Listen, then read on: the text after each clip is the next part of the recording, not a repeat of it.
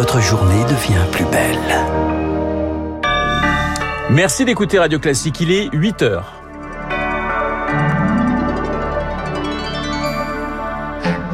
La matinale de Radio Classique avec Renaud Blanc. Un an après l'assassinat de Samuel Paty, comment enseigner en classe la laïcité? Des questions que se posent beaucoup d'enseignants d'histoire-géographie, vous les entendrez. Le président, de, le président Emmanuel Macron de retour à, à Marseille ce vendredi dans des écoles délabrées de la ville. Les élèves et les parents attendent toujours. Et puis, fini euh, la gratuité des tests anti-Covid à partir d'aujourd'hui, sauf motif médical, de quoi soulager les finances de la sécurité sociale. Radio classique. Et le journal de 8 heures nous est présenté par Marc Tédé. Bonjour Marc. Bonjour Renaud, bonjour à tous. À la une, les écoles de France rendent hommage à Samuel Paty aujourd'hui. Oui, une minute de silence aura lieu cet après-midi dans tous les établissements scolaires du pays, charge ensuite aux équipes pédagogiques de décider du contenu de l'hommage. Débat en classe, projection de documentaires sur la laïcité par exemple.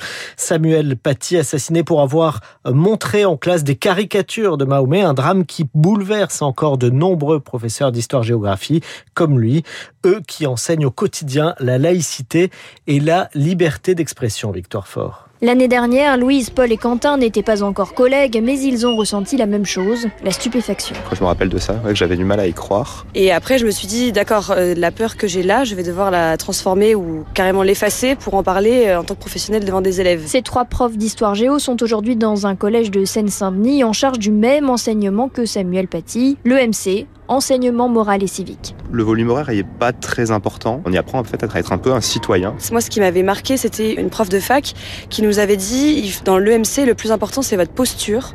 Elle avait appelé ça la neutralité engagée. Ils n'ont pas plus de 26 ans, mais déjà plusieurs années d'enseignement. J'avais peur la première année, je me disais, mais euh, imagine, euh, on te crie dessus ou on te contredit. J'ai pu avoir des, des débats euh, passionnants avec des élèves où j'adoptais une position, puis cinq minutes après, je changeais la position juste pour les questionner, les, les, mettre en tension dans leurs idées. En cours, ils ont quasi carte blanche, liberté pédagogique oblige sur les supports à utiliser. Tous ne montrent pas des caricatures de Mahomet. J'en ai déjà montré notamment celle, c'est dur d'être aimé par des cons, pour lequel il y avait eu l'affaire. Moi, je ne les montre pas parce que je m'en sens pas capable. Tous les trois voient mal comment on pourrait augmenter le nombre d'heures dédiées à l'EMC, mais ils aimeraient être plus formés pour l'enseigner.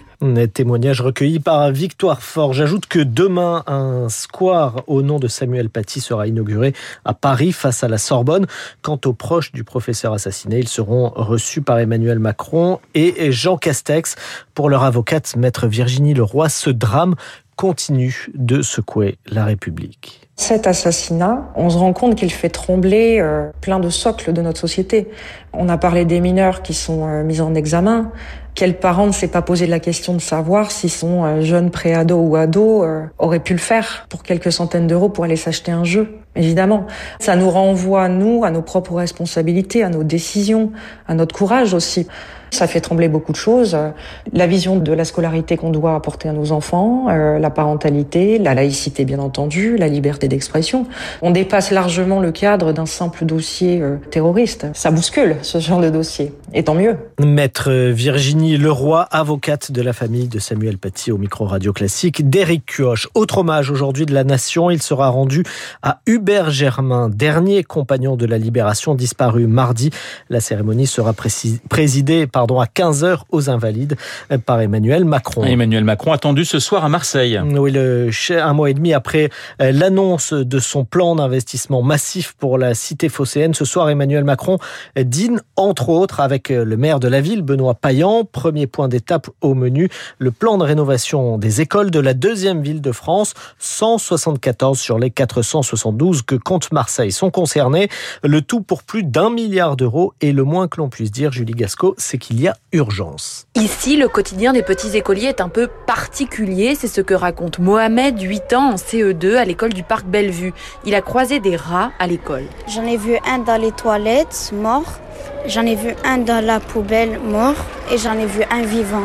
Ça m'a fait peur. Alors ce plan, il est très attendu par sa mère, Sherazade Betaibi, présidente des parents de l'établissement à bout. On a des problèmes euh, bah, d'infiltration, Par les temps de pluie, c'est vraiment handicapant. Donc après, garder sa concentration et pouvoir euh, intégrer ce qu'on lui apprend, ça va pas être évident. À Marseille, c'est des grosses inégalités. L'école de la République, eh ben, elle n'est pas égale pour tout le monde. Et il n'y a pas qu'ici que la situation est catastrophique. Presque les trois quarts des écoles ont des problèmes d'étanchéité et 17% ont reçu un avis négatif de la commission de sécurité. Ce que dénonce Séverine Gilles, présidente du mouvement des parents d'élèves à Marseille. Il faut que les écoles soient accueillantes propre, en bon état, avec des toilettes et de l'hygiène. Mais euh, à Marseille, c'est un combat, en fait, c'est évident, c'est un combat depuis des années. Alors les parents se réjouissent, mais restent vigilants. Ils veulent des actes clairs et pérennes pour que malgré les changements de dirigeants, leurs enfants puissent enfin travailler dans les mêmes conditions que les autres. Un reportage à Marseille signé Julie Gasco. Emmanuel Macron lui poursuit sa visite demain dans la cité phocéenne. Il clôturera notamment le congrès national des sapeurs-pompiers. Anne Hidalgo investit sans surprise hier soir candidate du Parti socialiste pour la présidentielle 2022. La maire de Paris a obtenu plus de 72% des voix des militants euh, face à Sébastien Le Foll. Et on y reviendra hein, juste après ce journal avec euh, Guillaume Tabar du Figaro et son édito. Un suspect interpellé dans l'enquête sur la décapitation euh, d'une femme retrouvée hier à Agde dans l'Hérault. Il s'agit d'un homme d'une cinquantaine d'années et qui venait faire de petits travaux chez la victime, une veuve de 77 ans. Vous écoutez Radio Classique, il est 8h06, fin de la gratuité des tests anti-Covid, dit de confort aujourd'hui. Oui, désormais, il vous faudra débourser 43 euros pour un test PCR ou 22 euros pour un test antigénique rapide. Seuls les patients qui disposent d'une ordonnance pourront être remboursés. Et puis les tests resteront gratuits et sans prescription pour les vaccinés ou les cas contacts. Depuis l'entrée en vigueur du pass sanitaire, ce sont jusqu'à 8 millions de tests qui ont été réalisés par semaine. Leur coût ne peut plus être supporté par l'assurance maladie, explique Frédéric Bizarre, économiste de la santé. On estime la dépense à 6 milliards, l'année n'est pas terminée, avec une très forte accélération du nombre de tests au moment de la mise en place du pass sanitaire.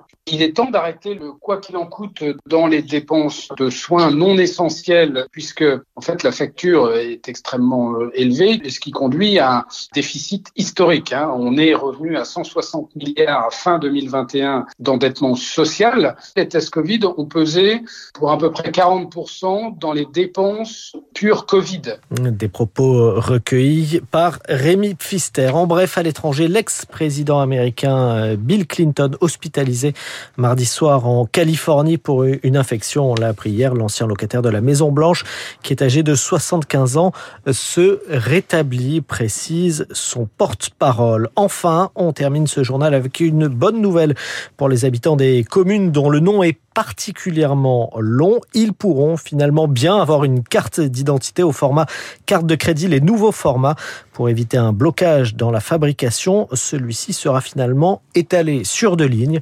Il fallait y penser. Voilà, par exemple, si vous habitez à Saint-Rémy, en Bouzemont, Saint-Genest en... et Isson, et ça se trouve, figurez-vous, dans la Marne, effectivement, c'est un petit peu long. Mais voilà, le problème est réglé. Merci Marc, on vous retrouve à 9h pour un prochain point d'actualité. Il est 8h08 dans un instant. L'édito politique de Guillaume Tabar. Et puis, mon invité, le professeur de philosophie Didier Lemaire, Lettre d'un hussard de la République avant qu'il ne soit trop tard. C'est publié chez Robert Laffont. C'est dans un instant.